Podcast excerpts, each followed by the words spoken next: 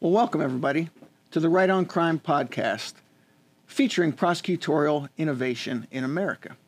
And actually, we're lucky today because it's our first podcast from our own studio here in Austin, Texas. My name is Kurt Altman and I'm your host. I'm fortunate today to have with me a guest who was elected Jefferson County District Attorney in 2016, reelected again in 2020, and we're talking about Jefferson County, West Virginia, uh, which people might not think is that big or has many problems, but we're going to hear about the difficulties and the innovations and how my guest Matt Harvey has changed the office. Matt, thanks for coming all the way out to Austin to meet with us. I'm happy to be here, Kurt. Appreciate it. Man, it's great to have you. Put you on an airplane, brought you from Charlestown. Charlestown, not Charleston, West Virginia, which is our capital city, but Charlestown, which is five hours away from Charleston, and more appropriately, uh, a, a, suburb of Washington, D.C. See, that's what I think people don't necessarily understand. We talk right. about West Virginia, you say Jefferson County. West Virginia, they think it's maybe a small town in the middle of nowhere, but you're talking about a suburb of Washington, D.C. I imagine you have some spillover of those types of problems. We do. We have a spillover of people that are moving from the city into the into the county for, for spaces, lower taxes, better quality of life, if depending on what they want. And but along with that comes opportunity for crime.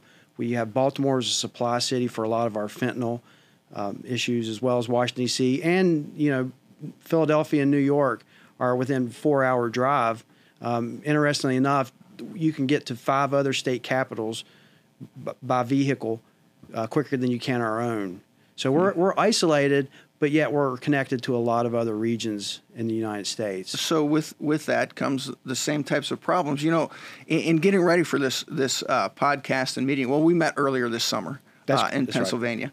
Right. Um, but in getting ready for this, I always look for stuff on the people that I'm going to talk to. I do some research, and uh, it was difficult to find anything bad on you. Number one, I guess that's a good thing.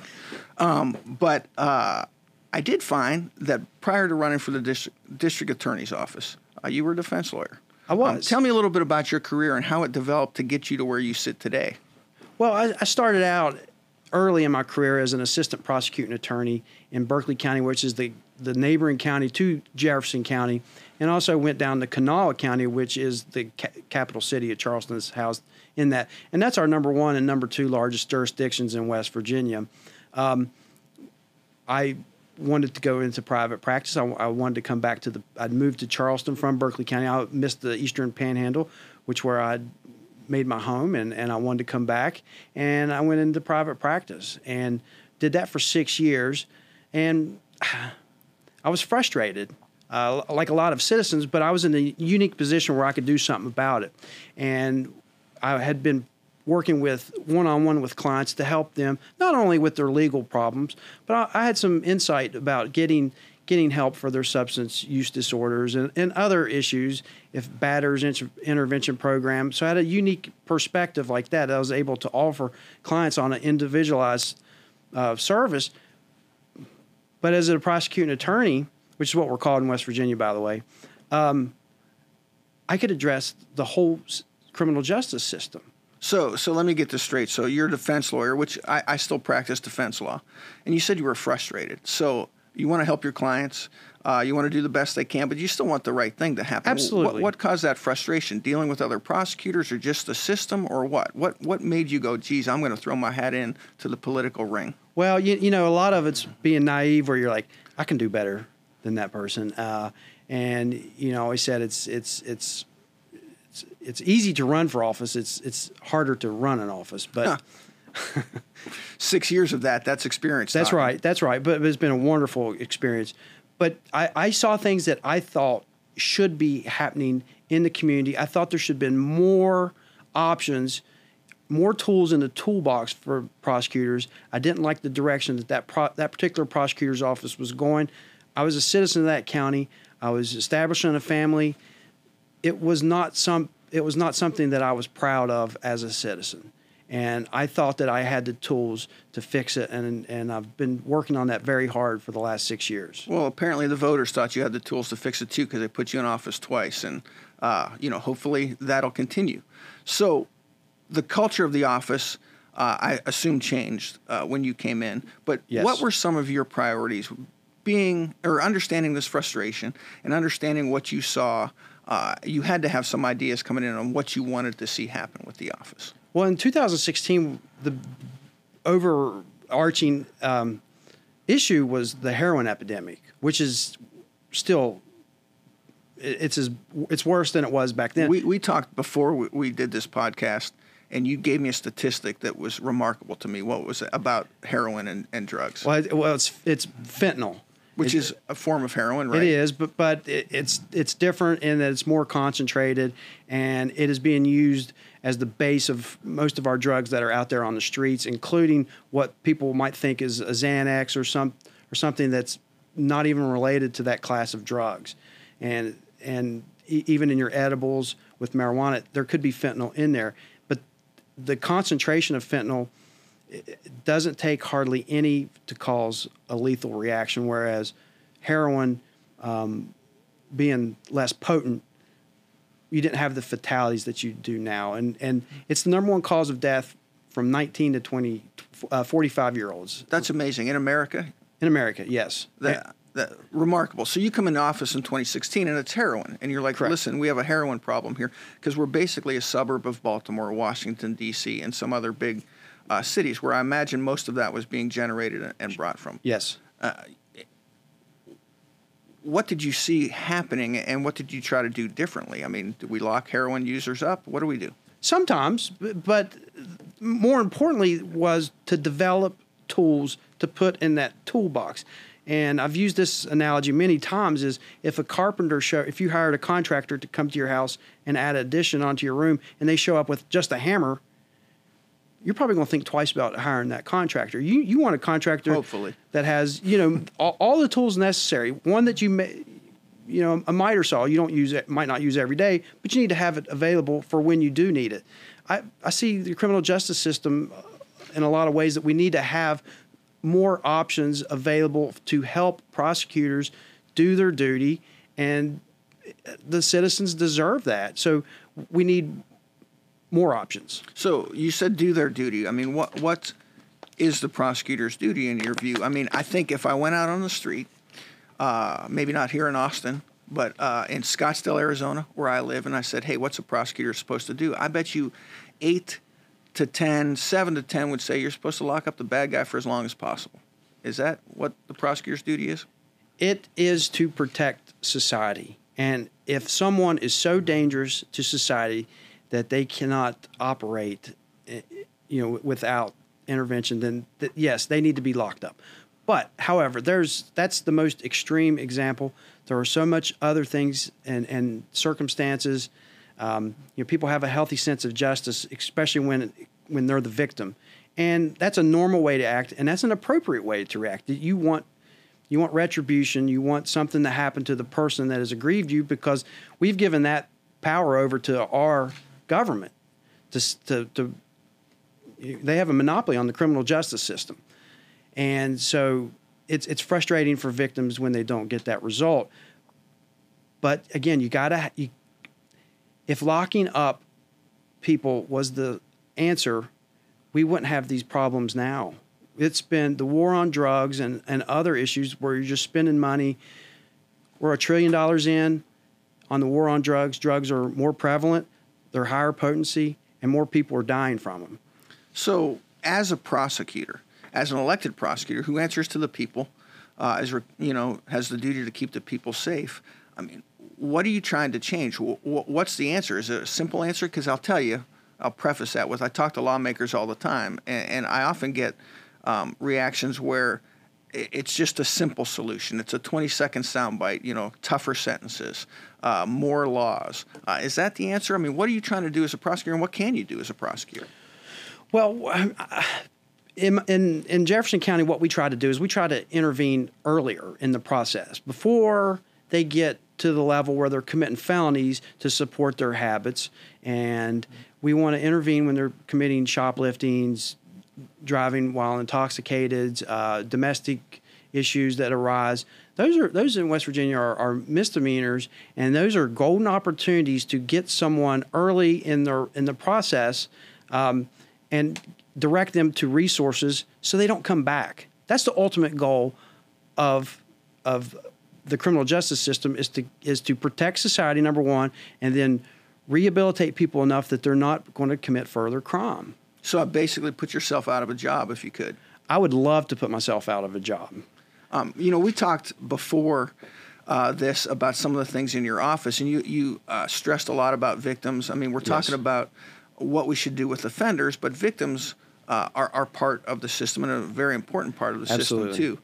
Um, tell me a little bit. Tell our listeners or our watchers a little bit about uh, how you involve victims in your office, uh, not with the prosecution, but how you keep them involved in a case that they may have unfortunately been part of.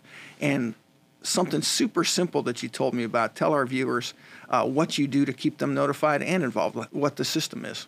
Yeah, well, well, first of all, what we did was we expanded our victims advocates from from two to four. And in Jefferson County, the, the size of the jurisdiction that is, that's that's a tremendous uh, asset that we've had and tremendous coverage. So we're able to give a lot of one-on-one and individualized um, advocacy to the victims. Uh, even though the victim advocates technically work in the office of the Jefferson County prosecuting attorney, they're not a go-between or just someone to deliver bad news to victims. They're to get to know the victims and advocate on their behalf. It's in the, the title of their of their job description to, to, advocate on their behalf. So if if they think that we're doing something incorrect in the case, they have the freedom to tell us, "Hey, the victim really you know wants this," and and not the other way around where they're just to kind of control the victims on our behalf. So I, I think that that that framework and that dynamic at the beginning is important to have a successful program. Um, we one of the victim advocates that we have now is speaks Spanish. She was a Spanish interpreter, and so we're able to hit a, a, a section of the community, which Jefferson County has the the largest population of Hispanic uh, speakers in West Virginia. Being that close to Northern Virginia and D.C., um, it, it's a, a significant population that was underserved, and so we have we have now two Spanish speakers in our office that are fluent enough that we can communicate. That and that's very helpful to us. But one of the the, the simple thing that you were talking about is we're communicating with victims in in a modern way. Uh, we used to just cut and paste letters with their and input their court dates and mail it to them. Well, that a mailbox is so inefficient nowadays and isn't you, a mailbox that little thing on your computer? Well, yeah, days? yeah, yeah, yeah. You're, this you're, is the second time in one of these someone's talked about how mailboxes uh, have changed. So I get that they have, and and you know, um, we we now text them. We have a service like like much like when you go to a doctor's office and they text you a reminder of your appointment. We do that now with victims, and the success rate and the interaction rate is better than I was expecting, and it, it solves so many problems and you you may have a victim who is mobile because they're trying to remove themselves from a dangerous situation. So if they leave a marital home and the letter with the court dates goes and the offender's still there, but they've went to their aunt's house, they don't get it. They the don't get it. Gets it. They don't. The offender gets it and discards it in the trash. They, they don't. They don't show up for court. Their first hearing, and the the public defender or the defense attorney saying dismiss the case, dismiss the case. But it, it, it deprives the victim of the opportunity to have input in their case. They won't always choose to have that, but they should have the opportunity to do so. We use it to push out important information about the the ability to file a claim under the uh, victims' rights or victims' crime compensation fund. And we also have a landing page that we push out to them where they can access important information. So this is all over text message. Everybody's got a phone these days. It, it, it's text message, and then it will also default to an email if that if it doesn't go through, and then it will go to a robocall. And then if that doesn't work, then we're going to we're going to print a letter and mail it to them, or send or ask the arresting officer or, or our investigator to go find that person, just to make sure we put a we we offer them the ability to have input. Sounds like technology um, would cost a little money to an office. You talked about running an office. Easy to run for office, tough to run an office. I mean, does it save you money? Does it cost you money? I mean, how, how can you implement something like this in a smaller county in West Virginia? It, I know it's one of the bigger counties in West Virginia, but it's but a, small, small county, county, relatively speaking. Yes, it costs it costs the office about two hundred and eight dollars a month to do this. So what we're saving is we're saving toner cost, paper cost, employee cost of the re, of the time that they would have taken to cut and paste and make all these letters and answer the phone. They're now they're now in the in the courtroom. Seems like a simple system that you know a lot of offices uh, around the country could use. Um, you know, I, I, imagine you wouldn't be doing it if it didn't help the victim input and the contact and, and have have more relations with the victim. We talked a little bit earlier about getting to offenders uh, early in, in, their what I'll call criminal behavior to try to stop them, to try to make sure that. Can I go back to a point on that? Of before? course you can. Yes, this is about you. Well, the, the prosecutors are. This is probably the most important thing that prosecutors want to hear. Um, you could, it will tell you if the text messages have been read. Oh, okay. So you, it keeps a list of all the, the messages that go out and the success rate of whether they were delivered and opened. So if you go to court and a victim comes in and says, "I didn't know about this," you've got you've got an audit trail right there that you can tell your look at your judge or you can look at the defense attorney or, or, or anybody else and say, "Well, we, we tried, you knew, and um, you know here's the proof of that." You don't have that with paper letters. It seems like there'd be more victim involvement then, and, and you were talking earlier, like I said, about the offenders and, and trying to for lack of a better word, divert them to get them on sure. the right track so they don't come back. It seems to me that some of that effort would be in conflict or at least like tension with some of the victims' wishes. How do you deal with that? Like yes. that's what people don't think about. Right, right. Well, in West Virginia, it's the state of West Virginia versus the defendant, and you know technically we we aren't we do not represent the victims in a personal capacity. Um, so there are times when we have to make decisions that upset them, or or it wasn't it wouldn't be the way that they would resolve the case. You know, maybe they want ten years on a on a case that only carries it's a misdemeanor only carries a year. so, I, in, involving them early and engaging them helps that further understanding. And they, at the end of the day, they may not like a decision that a prosecutor makes in a case.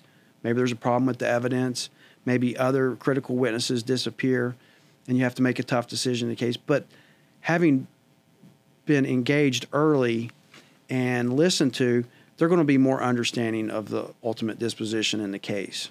I mean, when you're ultimately looking for a disposition in any case in your office, you know, I think this is probably the same in, in most offices. At least I hope so. But like, what are, what are you looking to do? You had said something earlier to me uh, about wins and losses at trials. And, and, you know, prosecutors like to do trials. At least that's what you think you like to do when right. you become a prosecutor, right? You're like, I'm going to do it. yeah. It?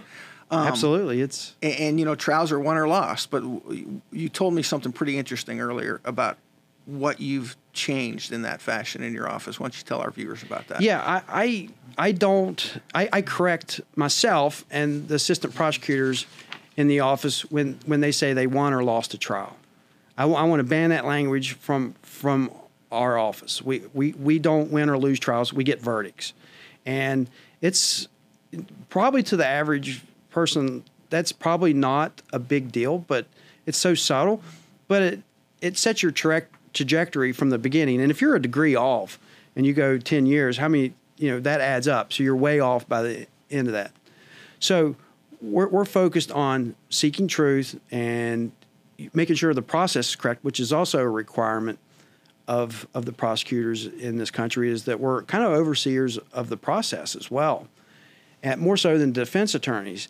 And if we're if we we incentivize wins and losses, or you got to get have a X conviction rate to get your bone or not bonus, but to get promoted and to make section chief, well, that opens up to some of the messy problems that we've seen with prosecutors across this country that have cut corners, withheld evidence, which is the greatest mis- miscarriage of justice you can imagine, is a prosecutor withholding exculpatory evidence. Yeah, I mean, I say, and this gives me an opportunity to, to use my uh, little quips. I teach law school, uh, and, and I tell my students, I'm like, I teach a lot of criminal law classes, and I usually have half the room as people that want to be defense lawyers for whatever reason, half the room that wants to be prosecutors. And, and it sounds to me like you agree with this that the prosecutor is the only position in the system that not only um, has a requirement or, or, has the obligation to do the right thing, but they're really the only one that always can, in my view. Because, like you said, even more so than a defense attorney. Right. Defense attorney's got to look out for their client to the best of their ability. The judge, you know, might be bound by certain laws or certain right. mandatory minimums or certain things that once they get to that point that the judge has to follow. But the prosecutor really has that discretion and ability to always do the right thing with the victim in mind, with the offender in mind, with society in mind. Um, I take it you'd agree with that. Absolutely, absolutely. There's, I think that's well said. Um, with all of that in mind, and, and the the fentanyl issue, um, heroin turned into fentanyl. Uh, what are you trying to implement in Jefferson County under your watch uh, to try to address that and, and you know, keep the right people behind bars because I think we'd agree some people need to be there, right? Mm-hmm. Absolutely. And, and, try to ensure that the people that maybe can use an alternative type of diversion or system uh, get themselves better and stay out of the system. Or, uh, what are you looking to do, and, and who needs to buy in? Well, everybody needs to buy in. And and very fortunate in Jefferson County we have buy-in from our judges and our local defense bar. And we have some some really good support services for the criminal justice system in Jefferson County that have buy-in. I I think going you know going down the road what can we do better? And we need to create more partnerships with with organizations that can offer support to people victims defendants. Um, on reentry programs coming back into society. We need to we need to grab a hold of. That's when people are the most vulnerable and they need the most help in, in reestablish themselves and find employment opportunities. So you said something there that, that's also close to my heart, like reentry programs. Uh, by that you mean somebody goes to jail or prison, they're getting out, right? Ninety-five percent of the people Absolutely, are getting out. Yes. Uh, and how can a prosecutor help that reentry? Like, like, and, and you might not be doing it yet, but in your view, what can a prosecutor do? Because I know that now, often it depends on the state and the system. You're just released, and you're expected to follow all these requirements. You're expected to get a job. You're expected to have some place to live, and it's a lot easier to be in jail than out sometimes. I don't have a great answer for that. That's something that I'm still exploring. Beyond working with some some social organizations that want to serve that population and supporting them and give offering them information to help them do their job and connect and make connections. But once they're sentenced, we're really the prosecutor's office is really taken out of it, and it's a Department of Corrections at that point. But you think they have to be taken out of it? I know the Department of Corrections handles the inmates when they're in, um, but do you and I think the answer to this would be yes, but do you see opportunity for prosecutors and offices like yours and others to be more involved with reentry and, and maybe uh, religious um, organizations, yeah. social organizations, and, and work in s- some sort of, I don't know, coalitions to help folks when they get out so they don't go back? Because what's our long term goal? Stop crime, right? That's right. I, I think that's the, the next area of innovation that prosecutors can really make some efforts and have a tremendous amount of success in because they we clearly should be involved. More than likely, they're coming back to the community that they harmed, and they're going to we're going to who knows them better than the, than the prosecutor's office. How many? This is funny. I ask everybody this. How many of your assistants uh, do you think have been to a jail or a prison? It's not a trick question. So I would say uh, probably all of them at one. It's a small office. Um, pro- most of them. Yeah, I have think it's important, right? You were a defense lawyer, so you obviously spent some time. I spent some time there, um, and w- now I say that because our our regional jail is 15 minutes away. We've uh, sometimes go there to interview uh, witnesses in cases, and they're they happen to be incarcerated. So that that part of it, which is the outer waiting area, most of them have been in. Yeah, I think it's important, and, and it's funny how many people I run into that are prosecutors that have never been and don't have no idea what happens uh, when they go there. Just an aside, one of one of my issues again, but it's good. It's important. Yes. Yeah, it's important because you have to know because that's human beings inside there, Yes. right? Now, as a defense attorney, you spent a lot of time there. Yeah. And you you would be you know uh, in one of your the lawyer uh, client conference rooms, and you're like, oh no, the jail's going down. It was going under a lockdown. So you're like, I got court. I can't. I can't be. You know, I need to get hurry and get out of here. Right. Yeah. Like, Sorry, yeah. we can't let you out. We're under lockdown. it's an interesting experience, and I, I, you know, I think the more knowledge that gets out there to folks in the criminal justice system on how it works, you know, the better. You know, we've talked. Uh, Well, uh, it humanizes the defendant. humans? You mean defendants are human? It, it, yeah, you have to set in a, you have to, you have to be locked, you have to, you're locked in a room with this person who's done X, Y, or Z. Some of it very violent, some of it just dumb. Uh, but you're locked in a room with them, and that's pretty unnerving the first couple times that you do it. And, but you learn so much about the person, and they have a family, and a lot, most, a lot of them have kids, and they, they, they really don't want to be here, but they've uh, made a series of bad decisions, and their life spiraled out of control, and they don't have, you know, they didn't have the social network that you you had, and you look at them like, that could have been me. Yeah, I think it's important. I mean, I think you're not the first person that said that this is a human business. Uh, you, you know, and criminal justice system is human. It's humans on all sides. I want to change gears real quick before uh, we end. You know, you're trying to do things. You're trying to keep uh, jail populations down so that only the right people are in there. You're trying to make sure people don't come back uh, to the criminal justice system. You're trying to make sure victims are involved to the extent Absolutely. that they can be. Um, how is what you're doing different than the stuff we hear all over the news about prosecutors that are reformers, which we both talked about how we don't love that word. You know, the folks um, in California and maybe Pennsylvania areas that aren't prosecuting crimes, and like, like, how do you separate yourself from them and not get lumped into that? Well, it, it, it's it's not a distant issue for me. The county next to me is Loudoun County, Virginia, and they have a uh, the Commonwealth they call Commonwealth attorneys in that state, and she has made a stand where she's not going to prosecute certain classes of crimes, and I, that is not something that I believe is appropriate for a prosecutor.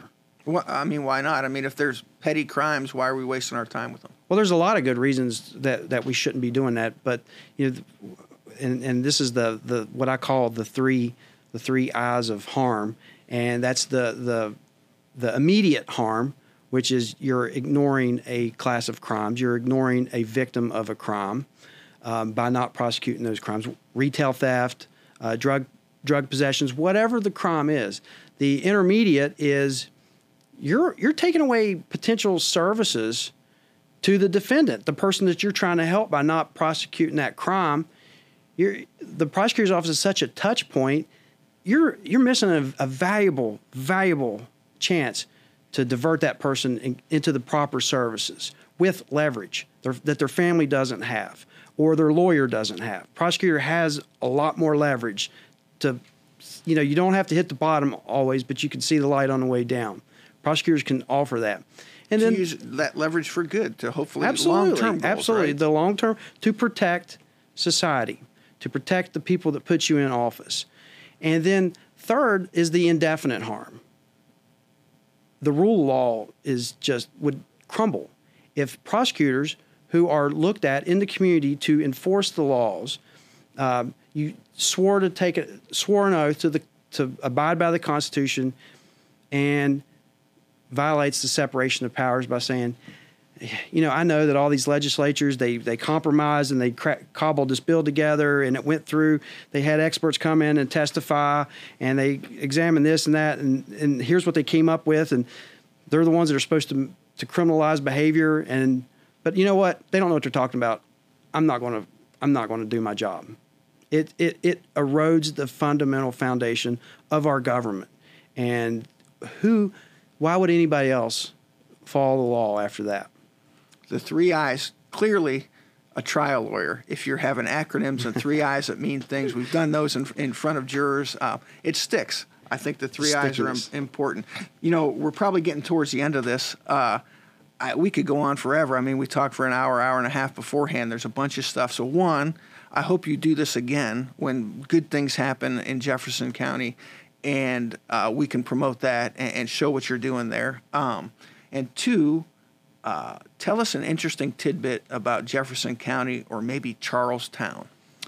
Well, I, I, the, the interesting thing about Jefferson County is, in my estimation, is it's home to uh, George Washington's brothers.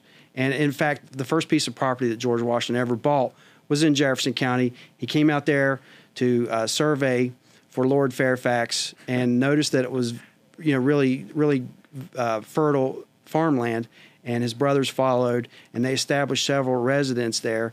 And I, I think the tidbit that you probably want to hear is that there is a, a, a Washington mansion that's still in the the Washington family, owned by the great, great, great, great, great how many ever greats it is, grandnephew of George Washington, who who didn't have children of his own. So he's the closest living, this you know, relative of George Washington, who still live, still lives in a Washington home in so, Jefferson County. So when we get to visit Jefferson County, we'll be able to see stuff like that. Absolutely, That's absolutely. Great. Well, uh, the Honorable Matt Harvey, I want to thank you uh, very much for coming all the way to Austin uh, to talk thank to you. us. And again, I want to be able to do this again. Uh, I want to thank everybody um, that's watching for joining us. And if you want to learn more about Right on Crime and our prosecutorial innovation uh, program, go to rightoncrime.com. It's www.rightoncrime.com. And hopefully, we're going to do one of these again soon. We're going to have uh, Matt Harvey back, and we're going to continue uh, to spread the good word about what guys like Matt are doing out there. Thanks for being with us.